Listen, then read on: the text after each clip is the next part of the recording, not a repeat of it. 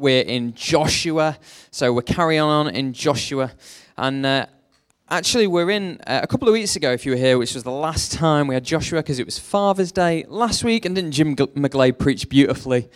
Um, it's always great. I love hearing Jim speak. Um, Carl, the week before, spoke from Joshua chapter 6 on Jericho. And um, this isn't me kind of testing you. This isn't me kind of going, oh, I think they've forgotten that two weeks ago it was Jericho. But we're going to look at the same story, but from a slightly different angle. And hopefully it will draw out some different stuff. So it won't be the same sermon, but it happens to be the same passage. But you know what? I, I've discovered this, that even John 3.16, the most famous verse in all of the Bible, that you, you can be following Jesus for years and years and years, and then one day you can be like, wow, I never quite read John 3:16 like that before. So if it can happen with John 3:16, it can happen with Joshua chapter 6 as well, can't it? So we're in Joshua 6. Um, if you've got a Bible, I'm not going to read the whole story because if you were here a couple of weeks ago, um, you'd have heard it already. But also, if you weren't here a couple of weeks ago, off the back of this morning, it might be worth you getting onto our YouTube channel and watching what Carl had to say as well. We are at a critical kind of juncture in the life of the church. I believe that. The leadership church, leadership of the church believe that. And, and I believe as a church we believe that as well. And I think Jericho is a significant story a significant story when it comes to taking ground, a significant story in terms of, not in terms of like a literal marching session, but in terms of our relationship with God, both as a church and as individuals. And uh, so, spiritually speaking, Jericho is, if we're taking it on a spiritual level, there's a formidable city that is in the way of stepping into all God has for you. That's a little bit like what Jericho was. They've crossed over the river, brilliant, but there's this formidable city that is blocking the promised land. And, and they could go around it, but the city's still there. And it would cast a shadow on the promised land. The promised land wouldn't be all that it was cracked up to be if the city of Jericho was still there if it was casting long shadows upon the people. It's standing in the way of the promises of God. They've miraculous, miraculously crossed the Jordan, and God is with them, but Jericho is before them. And it, it's set up, you, you think it's set up for an epic battle, don't you? When you read the story of Jericho. You know, I haven't seen a movie about Jericho, um, but if they were to make one, it would be incredibly dull because there's very little fighting going on. There's very little kind of like action sequences. It would just be a bunch of musicians having a bit of a jam for six days, and on the seventh day doing it for a bit longer. It wouldn't make a massively exciting movie. It's not, it doesn't fit the mold of other stories that you read. It's a bit different. So it's not about that, but rather about the lessons that we learn through it if I was kind of the commander of the Lord's armies and I wanted to besiege Jericho, I'd probably do a bit of a Helm's Deep on it. I'd probably get some like crazy guy with a hat on, give him a flaming torch, and plant a massive bomb at the base of the wall and just blow it to smithereens. That's what I would do, but that's not what God does. At no point does the commander of the Lord's army, in talking to Joshua, say, This is what you've got to do with your spears and all your trained men. Instead, he goes, We're going to use musicians. And I don't mean this in an offensive way for musicians, but at least use the sports guys. Right? We're using the musicians. We're going to get them playing the triangle at the walls. That's what I'd have been like if I was there. If I was there listening to the thing, like, you serious? You want me to send the guitarist in? You want me to send the guy on the piano? To go around the walls for a few days. What are you talking about, God? And, and you just imagine the scene. It doesn't say anything about it remarkably, but it, like the people of Jericho must have looked down and thought, what are they doing? Like, seriously? Going around the walls? Blowing a horn a few times? Are they trying to wind us up? Are they having a laugh? Interestingly, though, this occurred to me. You don't read anything about them like lobbing spears at them whilst they're playing the music. You don't read anything about them firing bow and arrows or pouring hot tar on them as they go past the walls. I thought that was a bit weird. Almost as if God was even preventing the people in Jericho from striking out as the people as they go around the walls. I thought that's a bit weird when you've watched like all these kind of historical battles and fights where they're always like wanting to, to do them in. Well, no, that doesn't happen. Jericho is shut up inside and out because of the people of Israel. None went out and none came in.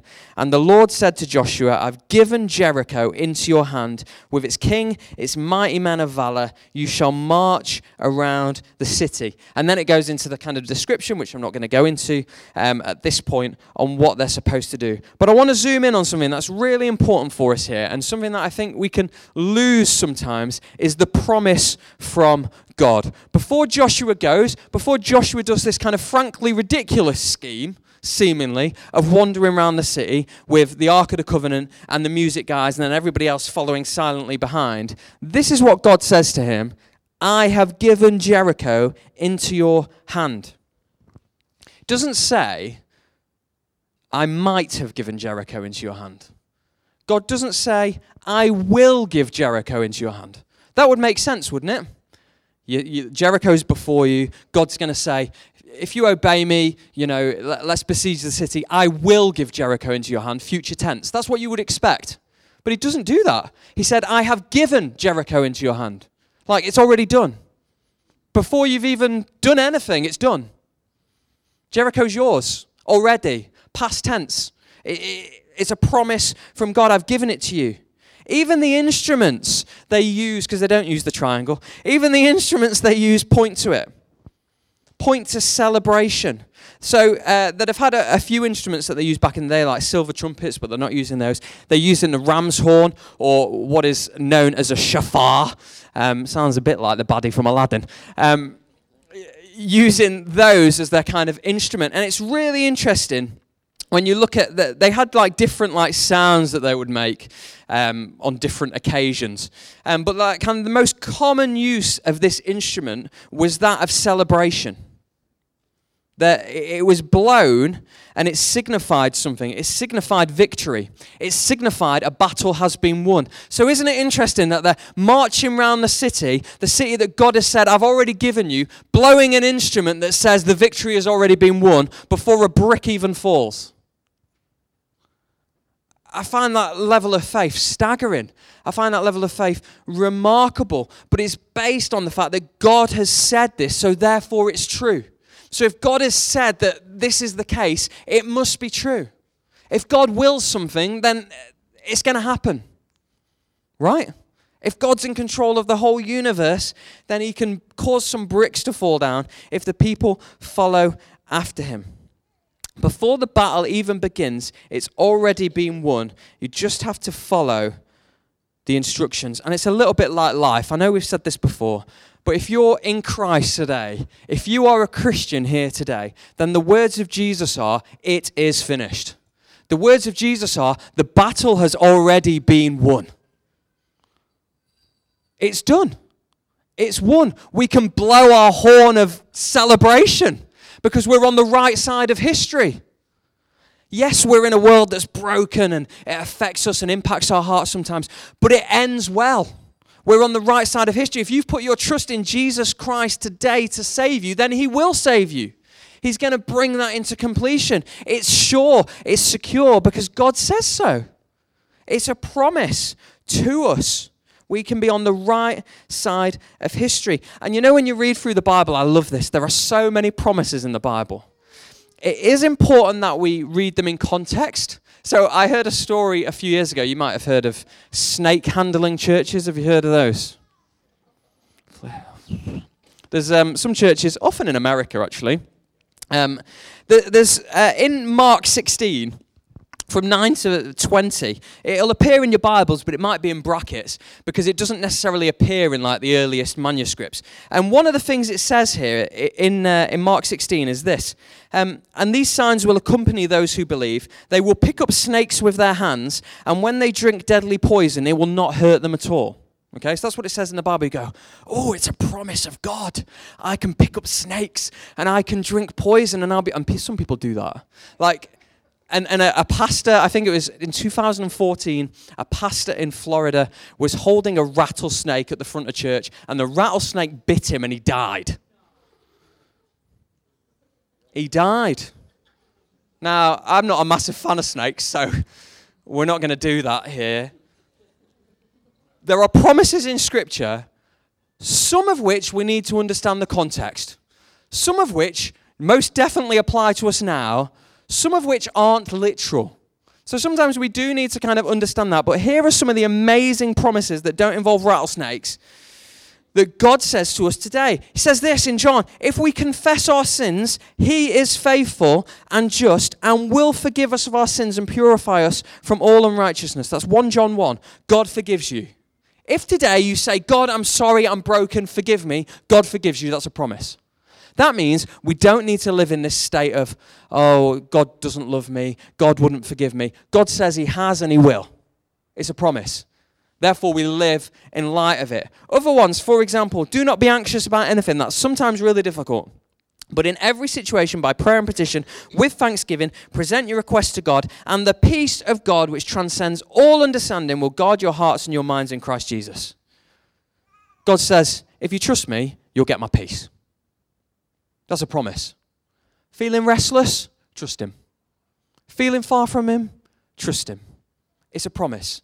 Therefore, it's true. Therefore, it's something we can apply here. The promise, one of my favorite passages in the whole of the Bible, is when Jesus is dying on a cross and he's got two thieves next to him who deserve to be there. One of them who's a buffoon, and one of them who goes, Actually, maybe, maybe Jesus is the Son of God. And he's kind of like, This guy's innocent. And Jesus says to him, What? He says, Today you will be with me in paradise. There's a promise of God. If we put our trust in Him, that one day, when we, our eyes close on this life, we will be with Him in paradise. That's good, right? That's good news, isn't it? That one day we'll be with Jesus forever. And this from Romans 8 if the Spirit of Him, th- these verses are amazing, okay? You've got to hear these. If the Spirit of Him, so talking about God the Holy Spirit, who raised Jesus from the dead dwells in you, then He who raised Christ from the dead will also give life to your body the same spirit that raised Christ from the dead lives within you if you're a follower of Jesus. That's a promise. So that means wherever I go, God goes. Whatever I face, God's with me in it. It's a promise of God that has an impact upon our life. And this is what I want to say on this. For some of us here, we go, well, it's all well and good it's saying these promises in the Bible, but sometimes it's hard to believe. Uh, to believe that they're true? How do I know that these promises that are just written down in a book are relevant and mean something for me today? And this is why God has gone to extraordinary lengths for you. Extraordinary lengths in that He gave His one and only Son to die upon a cross to seal the promises of God for you. Now, if He's gone to all that trouble in sending His one and only Son, who He loves, to die upon a cross, to die a horrible death upon a cross, then we cannot doubt His word. We cannot doubt his promises. If he does that for you, then he loves you. If he does that for you, then actually, when he says, You don't need to be anxious, I'll give you my peace, he's going to give you a peace. If he says to Joshua, The battle is won, then the battle is won. Some of us this morning, you might be thinking, Oh, I'm facing all kinds of things in my life. Well, we need to know that the promises of God are true, don't we? True on our best day and true on our worst day. Because they're less to do with us and everything to do with God. Everything to do with the one who said it. And that's why Joshua does seemingly the most bizarre thing. That's why the people of God get into line and do seemingly the most bizarre thing because God's made a promise. I have given you Jericho, it's yours. And you know what God says to us? He says, I've given you life it's yours. I've given you my grace. It's yours. I've given you hope. I've given you a purpose. I've given you life. It's yours. Step into the fullness of it. Believe it's true for you. And the major life lesson for Jericho was great, God's made a promise, but it can't lead to kind of spiritual apathy. Can you imagine if the commander of the Lord's armies had said, Right, you need to do this, Joshua, and then the Lord had spoken directly to Joshua, downloaded exactly what the strategy was, and Joshua went, Okay, God, but for a bit I'm just going to sit on my hands and just admire the view. Can you imagine? If Joshua just sat down and then the rest of Israel just sat there looking at Jericho. Well, God said that He's going to do it. God said the battle's been won, so we'll just sit here and do nothing. It didn't lead to a kind of apathy for the people, but it led to action. I remember once chatting to this fella um, he was out of work. He'd been out of work for a little while, and uh, I was just kind of chatting to him and saying, "How's it going? How's your kind of, how's your, your job hunting going?" And he said to me, "Oh, well, not very well. Um, I'm praying about it a lot. I'm seeking God. I'm asking God to get me the right job." And I'm like, "That is amazing. That is that is brilliant. Have you applied for any jobs?" No. Okay. okay. Have you done your CV? No. Maybe that would be a good thing to do. Like, it's a combination of prayer, yes, responding to who God is, but also action, isn't there? That's why we talked a little bit this morning of yes, we want this building. Yes, we believe that God has huge plans for us as a church and huge plans for us, uh, huge plans for the town, but there has to be action, doesn't there? There has to be, we have to respond. We can't just go, yeah, God will provide all the money and just twiddle our thumbs. No, we can be the answer to those things with our pledges and with our giving when it comes to giving or when it comes to loving someone. Oh, that person that person really needs loving. I'll just wait for someone else to come along to do it for me. No, actually, we can be the answer to the prayers that we pray. Look at this. Our faith is evidenced by our obedience. Not a word that gets banded around very much, but a really important word in terms of the Bible. March around all the city, all the men of war, going around the city once. Thus shall you do for six days. Seven priests shall bear seven trumpets of ram's horns before the ark. On the seventh day you march around the city seven times, and the priests shall blow the trumpets. And when they make a long blast with the ram's horn, when you hear the sound of the trumpet, and all the people shout with a great shout, the wall of the city will fall down flat. It's weird. But it happened.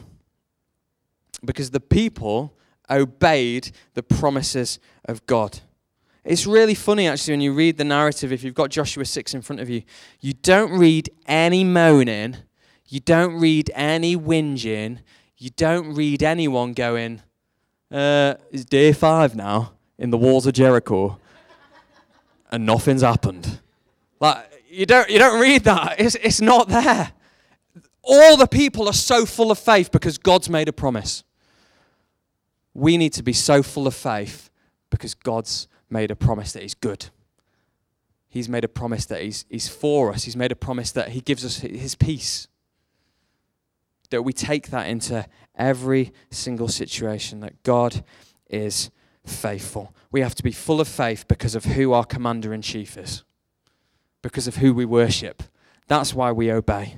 That's why we stand out in faith. That's why we stretch out. And that's why we pledge towards what we're doing, because we worship the risen, reigning, ruling Jesus Christ, not a dead Savior. Because He's alive, we're alive. Because He's faithful, because He keeps His promises, we can respond in obedience. And it's been, it has been amazing over the last, we're nearly at four years, September 17th, I think, or 14th, I should know. Uh, marks four years since the church began. And God's done some beautiful things in that time, hasn't He? Hasn't He? I, I think so. And our prayer is that we'll see more of that, right? What's the next four years going to hold? I don't know, but I want to faithfully serve Jesus. I don't know what's around the corner, but I want to honor Jesus with all that we are. I want to bring a smile to heaven with what we do. I want to be faithful and rest on the promises of God in all that we are, hearing his voice and following after him. And we do that as individuals as well. Jericho should teach us that we're a people who need to listen to the promises of God and respond obediently to Him. Why? Not so that we're loved, but because we're loved. Some of you need to hear that this morning. You're not loved because you pray more or because you read your Bible this morning. That pleases God. But God already loves you, so pray and read your Bible. God loves you today as you are. Sometimes we think God's only going to love this future projection of myself when I clean myself up and I get myself all right. That's not true. He loves you right now. And he wants us to, you know, to, to get clean and get right. But we can't do that with kind of like our own kind of like um, self help stuff. It's that we're made more like Jesus. We pursue him more. We know him more. Faith is believing God and taking Him at His word even when it can feel ludicrous to do so. Even when. It's a bit, you know, this story is a bit far out there, isn't it? Even when, Romans 1, I'm not ashamed of the gospel because it is the power of God that brings salvation to everyone who believes. Why does it matter? Because it changes lives. Why does it matter? Because it changed my life. Why does it matter? Because Jesus changed your life too, I hope, when you put your trust in Him. Perhaps for some of us today, faith can seem a bit far out, a bit like Jericho tumbling down can seem a bit far fetched and a bit far out. Work's a bit of a battle, home's hard work. The good news of Jesus is the power of God to bring salvation, to bring rescue, to transform every situation. Just look at Rahab in this story Rahab the prostitute. Rahab, the furthest thing from God, if you like, at the time, exits Jericho as one of the people of God. Completely transformed. And I want to say this about Jericho, and this is why it would make a boring movie. The planet Jericho was never about fighting. I think for some of us, to put up a bit of a fight, to get angry about stuff, is the easy option, is the easy way. It would have been easy for them to throw javelins at the wall and to trebuchet their way in and get some guy with a huge bomb to run at the bottom of the wall and blow it to smithereens. That might have been the easy option. Trusting God is the hard way. Going God's way is the hard way, but it's worth it. Getting angry, doing it our own ways, easier to do. But trusting God is what matters. A few years ago, uh, well, many years ago now, um, I was sat in a, a, church that had this wonderful tiered seating as well. And uh, I remember as we sat there, we'd had this guy come and he was sharing about the prophetic and uh, he'd been preaching and then afterwards was kind of doing ministry and you know saying call upon the lord see if he speaks to you. And i felt prompted in my heart i felt like the lord had given me this word for this girl who was sat down near the front. And uh, so i was like oh my goodness okay. I, and i kind of lodged it in my heart and thought okay I, I can go and share that with this girl. But at this point, I'd never done anything like this before. This was like the first time anything like that had ever happened to me. Something just popped into my mind out of the blue. And it seemed ludicrous. So I didn't do it. To my shame, I completely bottled it. I didn't do it. Even though I was convinced the Lord was giving me something to benefit and encourage somebody else, I held on to it in my heart. And uh, after the service, uh, I went down to near the front, and this girl was sat there, but she was being prayed for by another woman. And uh, I was just listening, kind of, oh, no, you shouldn't do that, but I did. and uh, kind of like overhearing what was going on. And this woman was praying the exact words God had given me over this girl. And in that exact moment, I felt God whisper to my soul, I don't need you, Daniel. I don't need you but I want you. God doesn't need us, He's God. He can do anything He wants. He's the God of the universe, He's the creator of everything, but He wants us. He wants us to be His hands and feet. He wants us to do His work. He doesn't want us sitting on our hands, waiting for the walls of Jericho to fall down. He wants us responding in obedience to Him. And faith is doing just that, even when it seems far out even when it seems I can't get my head around this. God wants us to be trusting and obeying Him and celebrating our faith. And it, it, made me kind of just think about well, what about us today? We think about the story of Jericho, and it seems so kind of distant to our experience. We're not going to leave this place today and start marching around buildings. I don't think that's the lesson from Jericho. But rather, it's about do we trust in God? Do we trust that God has promises for his people? That we're going to have his peace, that we're going to know him. And one of the promises that you read in Scripture, one of the truths of Scripture, it says, The joy of the Lord is our strength. I've always found that really intriguing. That's my confession. I found that intriguing because it doesn't seem to be how I would be like, oh, I need peace and comfort, and that would be my strength. No, God says joy is our strength. Seems kind of paradoxical if we're in a place where we need strength and we need uplifting and we, we need that comfort. Well, God says joy is our strength. Celebration of who God is is our strength. Reliance upon Him. And um, I was just thinking about this a little bit, and we're all on our, our, journey of faith. And I want you to think about this as you've crossed over, you've said, I'm going to follow after Jesus. You've crossed over the river, and you're, you're on the edge of the promised land you view the promised land of all the amazing things that God has for your life. But Jericho's in the way. And Jericho, I believe, spiritually, is a picture of our heart, actually. That, there's some spiritual things going on here, too. That for all of us, there's Jerichos in our life. There's walled cities that we build around our hearts that say no to God, that reject one another that, oh, it would be easier for me to just go round and avoid having to deal with some stuff in here. But the problem is, Jericho's still there. Even if you're in the promised land, Jericho still looms on the horizon. The walls need to come tumbling down. The walls we put up round our heart, whether it's to protect ourselves or not, from past experience or past hurts or anxieties, they get in the way our pain, our anger, our bitterness, our resentment, our health, whatever it might be, different things that we, our finances that we go, well, I'm going to re- retain control of my finance, God. And we build these walls around our heart, a bit like Jericho. We shut up the door. Nobody comes in, nobody goes out, not even God. And it looms on our promised land. And it just sits there and it steals our joy and it steals our faith and it distracts the mission of God and it wrecks us. If the Israelites had left Jericho, it would have caught up with them.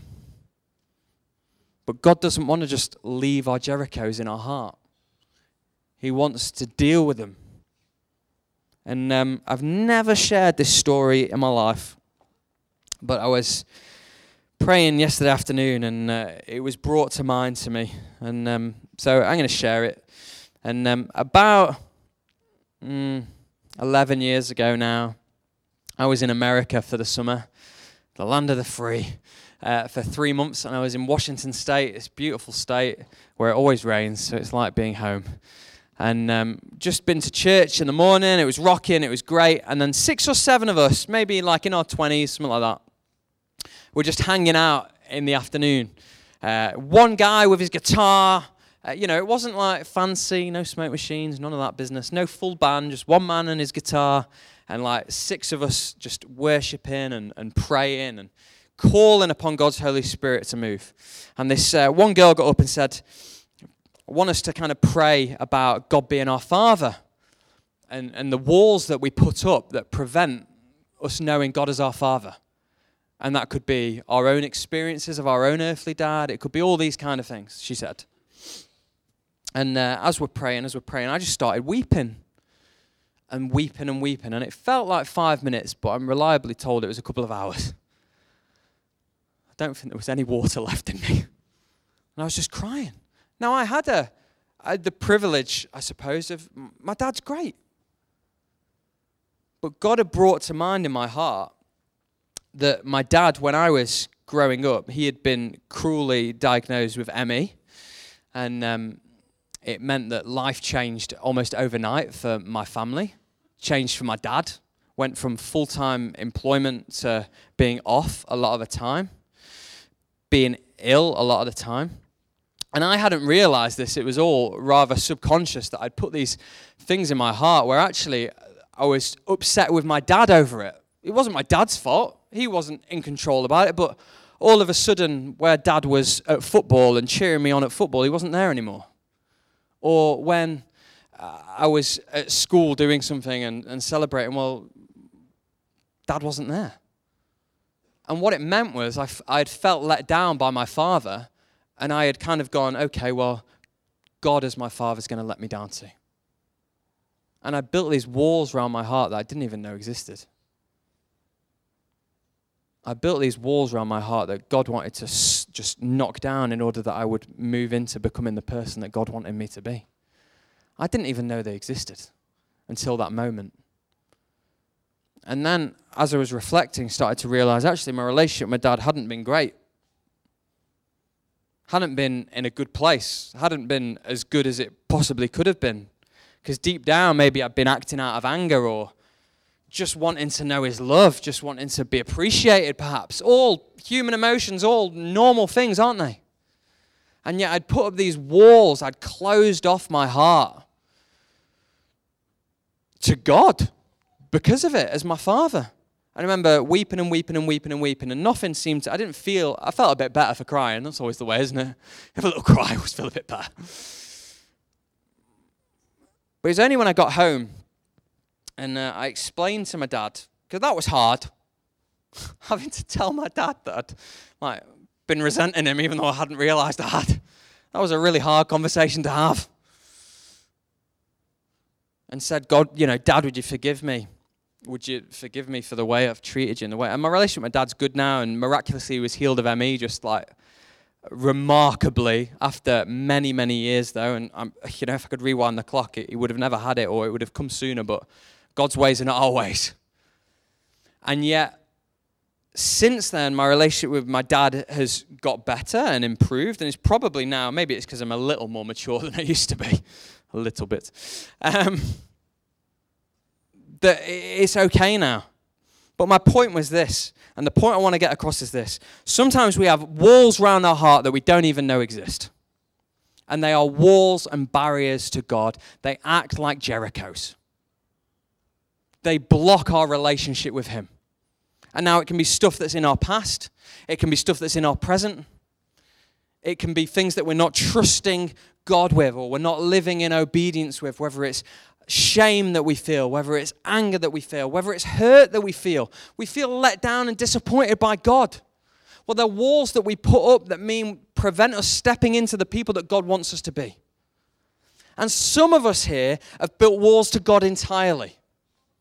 You know, God, I used to worship you, but you know what? Some bad stuff's happened in my life, so the walls have gone up.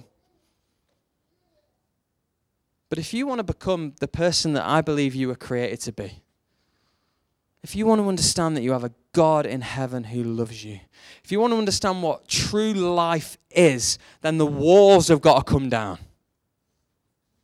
We cannot live in the shadow of Jericho's in our hearts. We have to deal with stuff. We cannot just avoid the issues. We have to deal with them. And you know what the good news is? God makes promises that He will. God makes, He doesn't promise that if we're sick, we'll be completely healed, but He does promise, I will never leave you and I will never forsake you. He does promise that He will give us peace. He does promise that He will give us life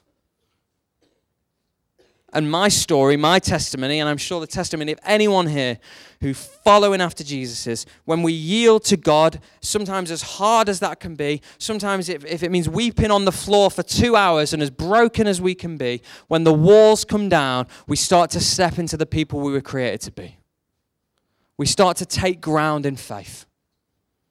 We start to make progress in our walk with Jesus. God wants our whole heart, not part of it. God just didn't want part of the city. He didn't leave part of the city. He laid the city to waste because he knew that we build walls around our hearts. He knew that people would still see that Jericho was on the horizon, that people would be looking back over their shoulder instead of looking forward at their Savior and all that God's going to do. And so often, isn't that our story? We're always looking back.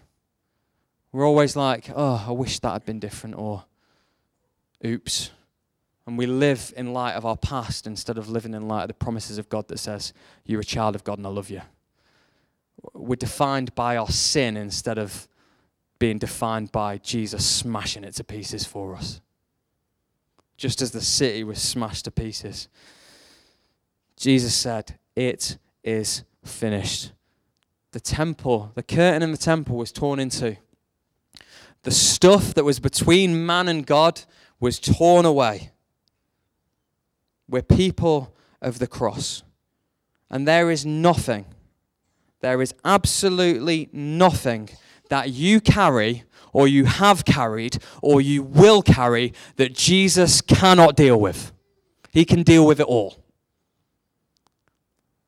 if we trust and obey Him, if we respond to Him, if we yield to Him, if we trust Him to get rid of our Jerichos. Because I think the walls of Jericho, they limit our faith. They block our walk with Jesus. We aren't to be defined by our sin, by our shame, by our past, by our guilt, by our worry. But in Christ, we've sung about it today. We'll sing about it again. That's why we celebrate. That's why we can be full of joy. And just to finish this, I, I love this. The story of uh, the story of Lazarus. Lazarus, who was dead, and he'd been dead for four days, and Jesus rocks up to his tomb, and he shouts, "Lazarus, come forth!" You know what Lazarus had to do? He still had to come forth. He had to leave the tomb.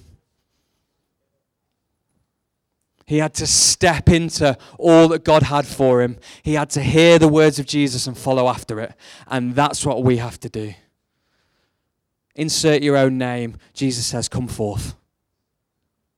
Let's do this together. Those walls that are around your heart, let's take them apart. That you would know you're loved, that you would know you're of value, that you would know your life matters more than you know and more than we will ever know because God goes with us. The case in point of this story, the example, if you are in doubt of that happening, is beautiful Rahab, who in faith took the promises of God and she stepped out of Jericho, a new creation. She wasn't the same because the walls had come tumbling down.